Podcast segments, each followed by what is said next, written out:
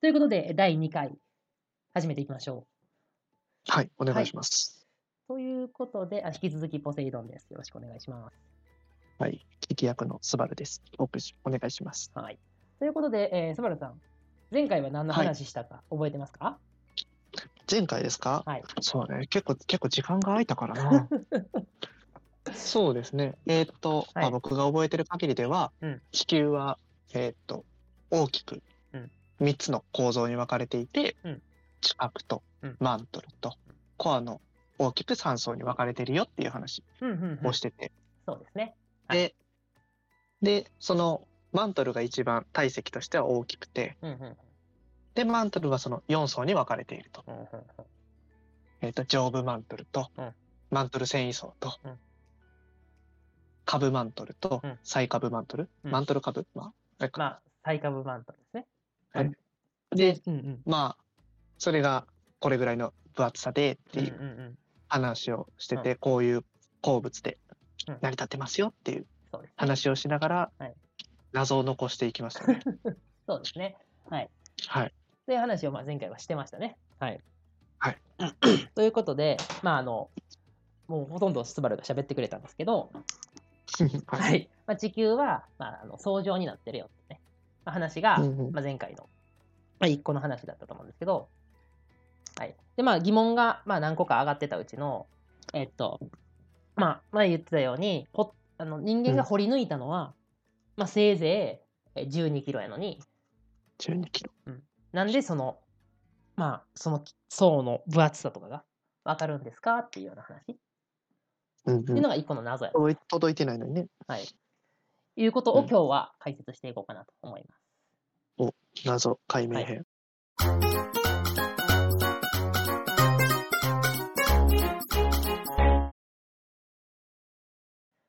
で結論から言うと何によって分かってるんですかっていうとこれ地震なんですね、アースクエイクですかアースクエイクですそうアースクエイああ、そうなの。ク地震ですはいはいはい。でまああのどっかで見たんですけどいい表現やなと思ったのは、まあ、地震はうん地震の波っていうのは、まあ、うん地球にとっての超新気うん。みたいなもので、うん。うん地震波の波を観察したら地球の内側のいろんなことが分かってくるんですね、ああ、なんか、うん、イメージ、イメージ話していいうんうんうんその、その地震の波が、ここはうん早いけど、ここちょっと遅くなってるみたいなので分かるってことですかそうそうそうそうそうそう本当におーもうそなるのほ通どりです。はい、おーで、まあ、地震についてのちょっと基礎知識をとりあえず、うんうまん。あ、言っておくと、まあ、地震っていうのはまああのんその揺れることですよね地面が、そうですね。うん。はい、地面が揺れることなんですけどまああのどっかでバンと揺れが起こったらそれが波になって伝わっていくんですね。うんうんうん。でその波が地震には2種類あるっていうのを多分習ったと思うんですけど中学校で覚えてます。覚えてま覚す。えてますか P 波と S 波お。ー P 波と S 波です。よく覚えてますね。はい、P 波とはい S 波。どっちが先どっちが早いえーっとうん、 P が先ですね。いいですね。P 波が早いと。まあ、プライマリー波。第一の波ということで、まあ P 波が早いんですけど、はいはい、P 波と S 波の特徴として、うん、 P 波っていうのは縦波。うんうんで S 波っていうのは横波なんですね。あ、そうなんや縦波と横波はいけます、えーっと、えーっと、ダメはいだ、粗密波とかしか出てこない。ああ、まあまあ、そういうことですね。えー縦波っていうのは、まあ、粗密波、あの、過疎の層と、まあ、密、あの密集の密で粗密うんうんの、まあ、粗密波。で、まあ、あの、えっと、音とかと同じ部類ですね、うんうんうんうんうん。になってて、うん、で、S 波は、まあ、横波ですよ。ということで、はいはいまあ、あの、みんながイメージするような、こう、ウェーブサイン、コサインみたいサイなン。そう、サインカーブ、コサインカーブみたいな、サインカーブ、コサインカーブ、まあそうですね。これ伝わるんかな伝わらへん人は伝わらないけど、まあいいや。はい。まあサインカーブ、コサインカーブ。ここそ波線ですよね。うんうんうんうん、そうですね。みんなが想像する波なんですね。うん。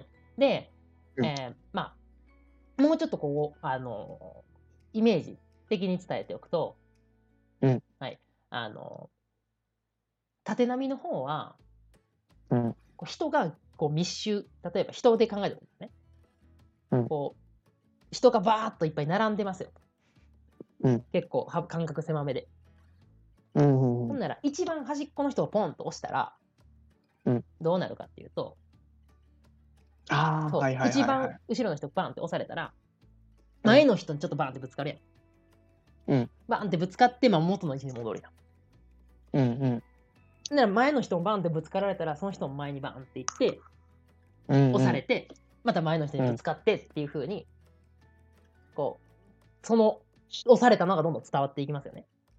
そうだねそうだねていうのが順番にこう伝わっていくねそうそうそう。っていうのが縦波のイメージ。ああすごく視覚的にイメージしやすいで横波っていうのは、まあ、みんなで手をつないでて、うんで、まあなんか、クロスし、えっとね、イメージしてもらいたいのは、手を前でクロスして、ああはいはいはいはい横の人と手をつなぐと。うんうんそしたら、一番端っこの人が手を上げたら、ん横の人も手上げさせられてみたいな。そうやなこでうガーッと持っこてかうれるよねそう上下の波が伝わっていくやんか。うんうんうんこれがまあ横波と、なるほどはい、いうことになってるんですね。うんうんううんんで、まあ、この縦波と横波、まあ、P 波と S 波の特徴、まあもうちょっとこう踏み込んで言っておくと、うんこの縦波は、まあ、音が空気中伝わるのと同じように、うん液体中、そして気体中、固体中はもちろん伝わるんだけど、固体、液体、気体、これどこの、どこでも伝わるっていうのが P 波、縦波。はいはいはいはいなんですはい S 波っていうのは、えー液体中、そして気体中はまあ伝わらない、基本的に。伝わりにくいかな。伝わりにくい。はいねはい大はいはこれは、いうんまあまあまあ、イメージつくかな。前を押して、押してっていうね、この疎密で、まあ、伝わっていくから、気体とかまうんあうん液体にも伝わっていくんだけど、S 波はまあ、うんあの横とのつながりが、こう気体、液体は、まあ、ちょっと薄いから、うんうんうんうんまあ、あんまりこう伝わりにくいよね。液体とか気体とかなるほどっていう感じになってて、ここはまあ結構重要な部分にまあなってますよ。うんそこでの差があるわけですねそう。 P 波と S 波で。そうです。P 波と S 波にはそんな差があるよっていうところを、まあ、とりあえず、えー押さえておけばいいかなとうんうん思います。はいで、えーっと、じゃあこの地震から何がわかるのかというところを、まあ、一つずつ見ていきましょう。うんはい、まず一つ目。はい、これはもう前の話とはちょっと、えっと、それてしまうんですけど、うんまず、まあ、地球の周りは、プレートで覆われてますみたいな話聞いたことないですかそうですね。だから地震って言ったらやっぱプレートとかが思い浮かぶね。うんううんん、で、えーっと、まあ、プレートっていうのは何なのかっていうと、結構これ混同する人がいるんで、うん。うんまあ、ちゃんと説明しておいた方がいいかなっていうところとして、地殻とプレート、これは別物なんですね。これごっちゃにしてる人がいる。あそううんごっちゃにしてる人がいるんですけど、こっちにしてた人です。そう。えっと、地殻とプレートは、えー全然意味が違ってて、うんえっと、地殻、で、まあ、地殻の下にはマントルがありますよ。で、この地殻とマントルの区別っていうのは、うん主にその岩石うんを、まあ、形作る、その科学的な、えっと、科学的な組成。まあ、だから、どんな物質でできていますかっていうところに重点を置かれているのが、地殻とマントルの違いですね。はいはいはいはいはい。で一方、えっと、プレートと、まあ、その下の違い、まあ、これあの、えっと、対応させるように言うとしたら、プレートのことをリソスフェアリソースフェア。で、えーその下をアセノスフェアっていうんですけど、うんまあ、要するにまあプレートとその下やと思ってください。はいはい。でプレートとその下は何が違うのかっていうと、うんこれは、えっと、硬さですね。か簡単に言う硬さと。うん、硬さはいはいはい。だからプレートっていうのは、えー変形しにくい変形しない硬いうん、硬い。で、えーその下の部分っていうのはリス、えーアセノスフェアの部分っていうのは、まあ、変形しやすい、そして動いているとうん。うんうん。なんか泥みたいなイメージ。うーん泥ほどは柔らかくないああ、はあ、そうなんだ。ただまあ岩石が熱々になってて、うん。ある程度こう流動性これ難しいこれもイメージ難しいんですけど、うん。うん、ある程度のその動流動性を持ってる意思、まあ、一応個体ではあるんですけどおーっていう状態がアセノスフェアの状態になってます、なるほど。まあ、変形しやすい個体みたいな感うんうんうんじかな、うん。まあ、これはちょっとイメージ粘土とかの方が近いのかまあそうやな粘土泥よりは。そう粘土のが近いっちゃ近いけどそこまで柔らかくはない、うんもうちょっと硬い難しいな。そうそうそうこれね難しい難なです。よ難しいんですよおうおうおうあのはいはプレートよりは動きやすいよっていうぐらいでい。なるほど。でえっとまあ地震によって何が分かるんですかって話でこのプレートの構成、プレート地球の、まあ、うんプレートがどんな形、えっとあこの地球の表面っていうのは、まあ、十数枚のプレートがこうなんかこう折り重なってというかひしめき合って、うんうんこう地球を覆ってるんでうすね、んうん。太平洋プレートとか。そうそうそうそうそうそうはいはいはいで。そのプレートの、えー構成っていうのが、まあ、地震の、まあ、発生しているところ、発生しやすい場所によって変わるあ変わるうってんうんうんうんいうのは分かるっていうことになってて、うん地震が起きるところっていうのは、うんまあ、主にこの2つのパターンの場所が、えー地震が起こりやすくて、うんまず新しいプレートができてるところほう。ですね。これ海嶺っていうんですけど、海嶺。どんな字ですかえっと、海の、えっと、これは、なんか、峰っていうか、峰峰かな峰。あや山辺に領土の領。そうそうそうそうそうそう。ああじゃあ山辺じゃねえな山、山冠みた山いなやつ。冠山冠みたいな。うんそうですんはい、それです。なるほど。はいはいははいい。で、えっと、で、まあ、ああ新しくプレートできてる海嶺で地震が起こりやすいっていうのと、うんうんうんもう一つは、えっとうん、プレートが沈み込んでいくところ。うんうんうんうんうん。海溝ですね。海海溝と言います。海の溝かな。ああ、溝。はいはい。と書いて海溝。うんうんうんここで地震が起きやすいということになってて、地震が発生しているところと、まあ、その沈み込んでるところが分かるっていうね。だからあれって言ったらプレート同士が接触してる地点ですかそうねですね。はい、そういうことはでいす。はいはいうん。なるほど。ということで、まあ、これも知ってる人多いと思うんですけど、日本っていうのは、うんまあ、4枚のプレートがひしめき合ってて、そうですよね。はい、で、えーまあ、超地震が多いっていうことになってます。うんうん。でまあ、ちなみに、ちょっと地震が起こるメカニズムの話、はいはをい。軽くしておきたいんやけど、うんうんちょっと突っ込みすぎるとあれなんで、はいは難い。しいんで、えっと、うんあのこれ中学校で習う知識として、うんえーまあ、例えばそうやな、えっとユーラシアプレートっていう大陸プレートが、えっと日本の周りにはありますよと。うんで一方、えっとまあ、フィリピン海プレートっていうプレートがありますよ。うんこれはまあ海洋プレート海のプレートね。うんうんうん。でまあ海のプレートと陸のプレートがあるんですけどこの海のプレートと陸のプレートがん日本の近くでバーンとぶつかってるんですね。うんうんうん。で多分このぶつかってるところが南海トラフなのかなと思うんですけどと思うんですけどなるほど。はいうんうん、そしたら大陸プレートと海洋プレートどっちが重いかって分かります大陸プレートと海洋プレート、うんどっちが重いか、うん大陸海洋ですね。海洋ですああ、はいそうなのか密度これどっちが大きいんですかっていう話でうんまあ、これどう考えたらまあ一番わかりやすいかあのこれね中学校とかでは海洋プレートの方が重いから沈み込みます、でだから海陸海洋プレートと大陸プレートがぶつかったらうん海洋プレートが沈み込みますよって習うんですよ。うんけどなんで海洋プレートの方が軽いかっていうのはあんまり説明してくれへんうんうんうんうんで、えっと、これなんでかっていうのは、えっと、まあ、その当時は、ねなんでかは、いちょっと疑問に思ってたんやけど、まあ、そのままで来てたんやけど、最近勉強して、やっと、あ、なるほどって思って分かったんやけど、ほうほ前回の話ちょっと振り返ってもらって、ううんえっと、大陸にはうん、地殻がたくさん乗ってますよって話して、はいはいはいはいしてました、マントルの上に地殻がたくさん乗ってますよ。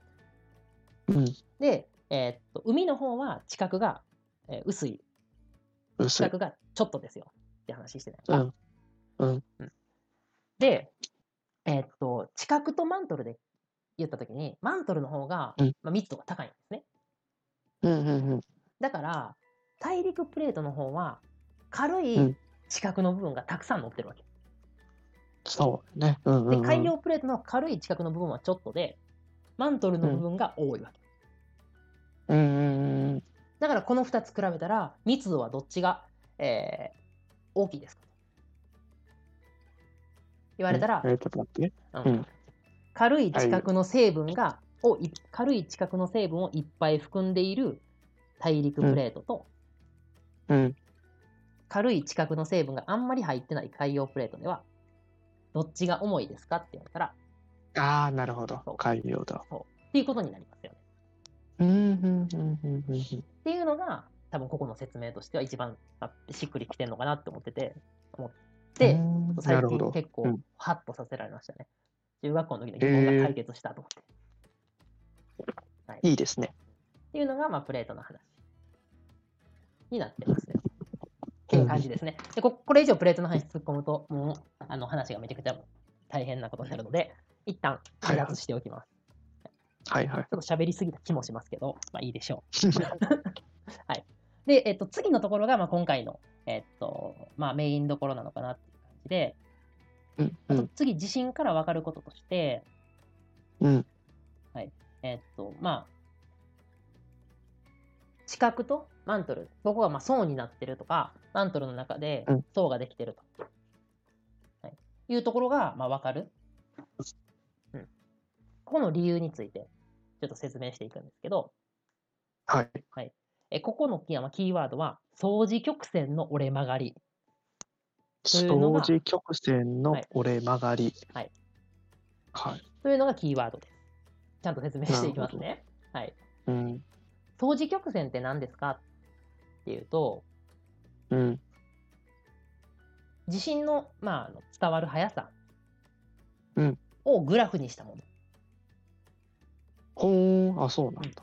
なので、まあ、距離と時間をまあ横軸と縦軸うんうに取って、まあ、グラフにしたものを相似曲線というふうに言います。はいはいはい。で、えっとまあ、地震の速さって基本的には、えっと一定なんですね、波の速さは。うんうん。で、まあ、地震のその波の速さが一定やったら、基本的には伝わる時間と距離って比例するやんか。直線になるよね。そう。だから直線になるんですね。本当は。うん本当はというか、まあ、あのうん理想の形としては。うんうん。けれども、えっと、まあ、この地震の、えっと、波、えっと、相似曲線っていうのを、まあ、どんどん観察していくと、うんある地点で急に地震波が速くなってるほうほうほうほう。っていうのを、えーっと、モホロビチッチさんっていうね、モホロビチッチさんという人が、えー発見したんですね。うんうん、モホロビチッチ。まあ、これ、クロアチアかな。クロアチア、まあ、も元ユーゴスラビアか現クロアチアうんかな。うんうん。合ってる合ってるまあいいや。えっと、わのか、るまあ、学者さんなんですけど、はいうんモホロビチッチさんがあの地震を調べていくとある地点から急に速くなってると、うんだからグラフを書いてみるとうん横軸に距離縦軸に時間を取った時に、うん急にこう傾きが小さくなってる、まあ、いうことが分かったそうだね、確かに。うんその軸やったらそうだよね。そうそうそうそう。で、この折れ曲がりは何なんやっていうのをモホロビチッチさんが考えていったときに、どっかで急に、えー波のあの伝わる速さが速くなってるんや。うん仮説を立てて。うんうんうん。で、まあ、これが、えっと、地殻とマントル。で、マントルに入ると、急に波の速さが速くなるよ。はいはいはいははいい。いうことやねんけど、うんまあ、あのイメージとして一番しっくりくるかなって俺が思ったのは、うんあのまあ、ふ当然普通に考えたら直線距離であ行くのが早いやん。うんうん。けど、近くまで行って、近く、うんあ、違うごめん、えっと、マントルまで行って、マントルで、こう、スピードがぐっと上がるんやったら、うん遠くまで行こうと思ったら、一回マントルまで行って、マントルで速いところを進んでいって、うん。で、また戻ってくる方が速い。ほうほうほうほうほまあ、ちょっと日常的な例で例えるとすると、う。うん。例えば、梅田から難波に行くのに、うん。高速道路使ったら、うんいちいち高速乗り場まで行って、うん高速乗って、でそこで降りて、また難波まで行ってってやったら遠回りやから、時間かかるやん。うんうん。けど、大阪から、てか梅田から東京行こうと思ったら、うんうんちょっと遠回りしてでも、うんうんうん一回高速道路乗って行って、で高速道路降りて東京行った方が、早いやん、絶対。うんうんそうだね。なるほど。うんうんなるほど。そうだ。っていうことでこうある程度の深さのところに急にそのえーっと地震波の速度が速くなる層があるから、うんある地点でこの地震波が折れ曲がるんやっていうのをモホロビチッチさんが、えー発見したんですね。うーん。でこういう波の進む速さうん。が不連続になってる面のことをモホロビチッチ不連続面、モホロベチッチ不連続面。はいおー えエポニムだ。 え発見した人の名前がつく現象だ。あそうなんエポニ そムうそうそうエポニエムポニムだ。そうなんや。知らんかった。うんはい、エポニムね。あ、これエポニム、はいエポニム、多分近くでめっちゃあるね。 あ、そうなんや。エポニムはめっちゃ出てくる。すぐ見つけた人の名前つくんや。そうそう、すぐつく。うーん。あの、まあだからエポニム、まあ、もそれ略してモホメンって言われてるんですけど。いモホロビチッチ不連続。ねだからモホメン。モホメへえ。ン。で、まあこのモホメンっていうのがまあ発見されて、あ、地殻とマントル。っていうのにまあ分かれてるんや。まあ、あの、この、これが発見された時に地殻とマントルが名付けられたんですけど。あ、ええ。うあ、んそうなんやう。んまあ、日本語じゃないか、まあ、英語でなんていうか知らんけど、まあ、とにかく、 うん。えーっと、まあ、近くとマントルがここであるよっていうのが分かった。これが、まあ、1900年代初頭かな。はああー、そうなんや。ええぐらいです歴史的な瞬間なんやね。そう。だからこのモホロビチチフレンドが結構すごい。すごいね。で、で、えーっと、うんまあ、あの、このモホロビチッチフレンド組の深さ、まあこれがまあ近くが6キロからまあ30キロですよみたいな話で、うんこの6キロから30キロっていう数字をどうやって求めるんですかとうんいう話をもうしだすと、めちゃくちゃ大変なので、あら。はい。まあ、あの、これは、あの、まあ、いいでしょう。 頑張って計算したらわかるん ですよ。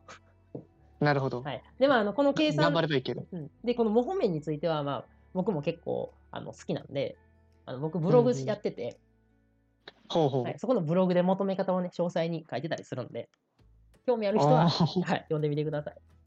参照あれと。参照あれと。うわ、宣伝し てる。PR してる。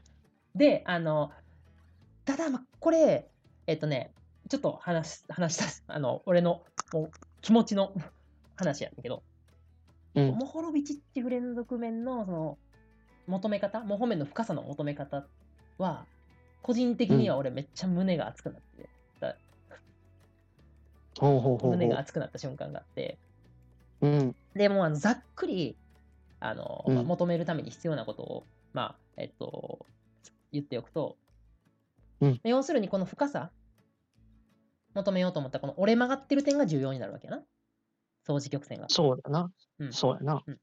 で、まあ、折れ曲がってる点ってつまり、うん直線最短距離を行った波と、うん遠回りして戻ってきた波がちょうど同じ速さになるところが折れ曲がり点やうんうんうん。ということで、これそれぞれを、まあ、あの、なんか速度とか使って、まあ、ええうん感じに距離を求めたら、この深さがわかるわけやねんけど、うんうん。えっと、波って、こう、うんあの、近くからマントルに入った時に、折れ曲がるのがわかりますか波自体が。屈折、うん屈折うすると。んうんこれ、中学校で、うん光がガラスとか水に入ったら屈はいは折いするってやつ習ったよ。そうやね。あれ、まあ、光って波なわけで、うんうんうんうん。これ波に共通して言える特徴なんで、ほうん同じように地震波でも地殻からマントル材質が違う、まあ、もっと正確にう。言うと、うん光の進む速さが違ううん物質に入ると曲がるんですようん。なるほど。でこの曲がり方曲がるまあ角度、うんっていうのをまあ求める方法、ほまあ、これって、えっと、2つの材質物質 A と物質 B があったら、うんこのこの物質 A と物質 B の中でその波が伝わる速さう。うんうのん比によってこの曲がり方が決まってんだけど、うんうんうんその曲がり方の求め比その速さの比から曲がり方を求めるっていう方法をうん高校で物理で習うんですね。うんうんうん。それをまあスネルの法則っていうんですけど、スネルの法則。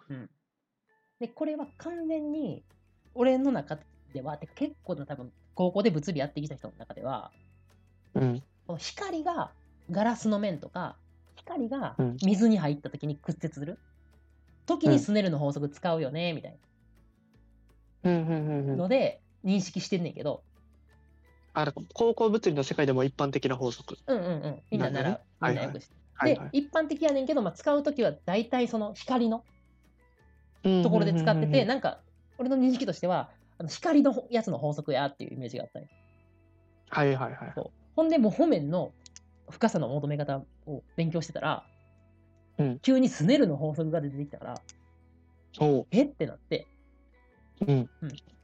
で今あの多分そのそもそも屈折するっていう話も確かに光は波やから屈折するからこっちの地震波も屈折するんやなっていう感覚になったやんうんうんうん。それと同じそれのまあさらに深い感動が俺を襲う襲った あここにもスネルの法則適用できるんやみたいななるほどね。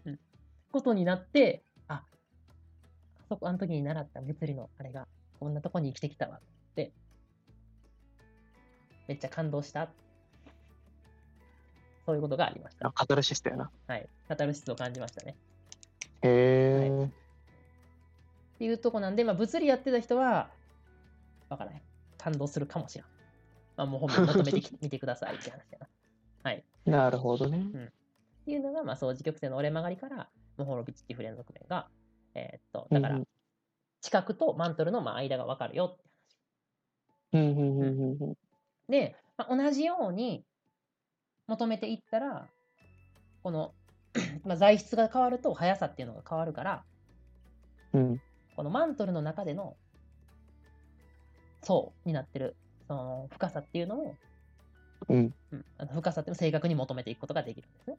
この相似曲線の折れ曲がりから、うんうんうんといううんこ。とになってます。なるほど。そして、そして、そして、そして。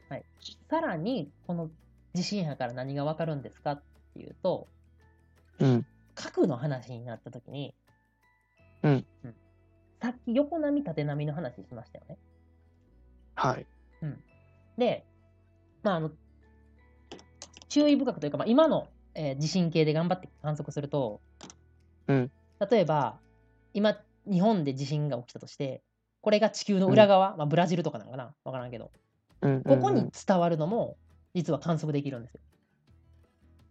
お地お、あ、球そうのなんだ。そうそう裏側まで地震が伝わるのを、まあ、観測できると。うんうんうん。で地球の裏側に到達しようと思ったら、まあ、もちろうんん周りをぐるーっと回るよりも真ん中突っ切った方が早いやんかそうだね。直線で行く方が近いよね。マントルと核を越えてこうビュッていった方うがん早いやん、っうん。うん。ていう風にこのより遠くの地震波の伝わり方っていうのをうんうん調べていった時に、うんうんある地点が、うん、 S 波伝わってないなってなって、 S 波が。うん。主要道の伝えるセカンダ、セカンド波が。そうセカンダリー波、はいこれって縦波横波っていうと横波だ横波。横波っておどういう液体積とかの、うん液体とかはあんまり通らない。通らないですね液体は伝わらない通らない。これが伝わってない場所がある、まあ、ここをシャドウゾーンって言うんやけど、影ですかシャドウですシかャドウ影うーん。えー、ということはあ、いや地球の真ん中に液体の部分があるってことが分かったそうやね。そうやね。確かに。でこれがグーデンベルグ不連続面と言います、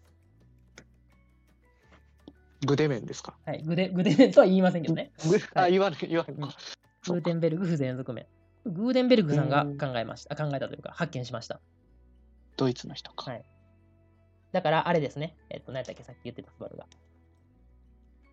え、どえれグーデンベルグさんグーデンベルグちゃうちゃうちゃうあの名前から名前があの人の名前からあねエポニムです。エポニムエですえね。これもエポニックです、はい。うんでまあそこからさらにあのえ P 波は、P 波はまあまああの液体も伝わるからうん。うんあので液体と固体やったら、うんまあ縦波があの伝わる速さは固体の方が速いのでうんうん。あのその P 波の伝わり方を調べると液体の中にさらに固体があるなっていうことも分かってきて、うんうんうんうんうんうんでまああの地球が今のような層状層の状態になってるなっていうのが分かったよなるほどと、はね。い、いうことになったわけですね。はいはい。へえ、そう。へえ、面白いな。おもろいやろこれ。うん。この S 波 P 波がここに効いてくるのかみたいなね。うん。はい。これは結構感動しましたね。僕は。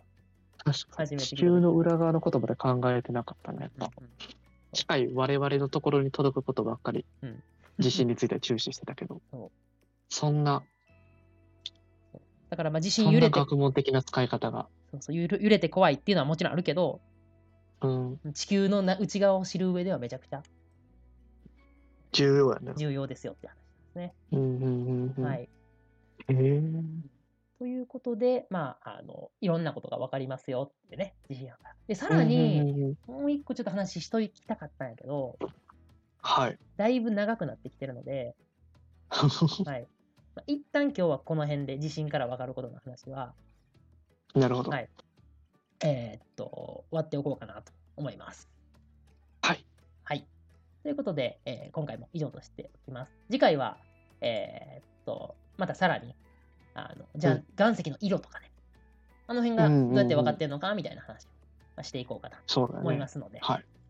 よろしくお願いいたします。よろしくお願いします。では、ありがとうございました。ありがとうございました。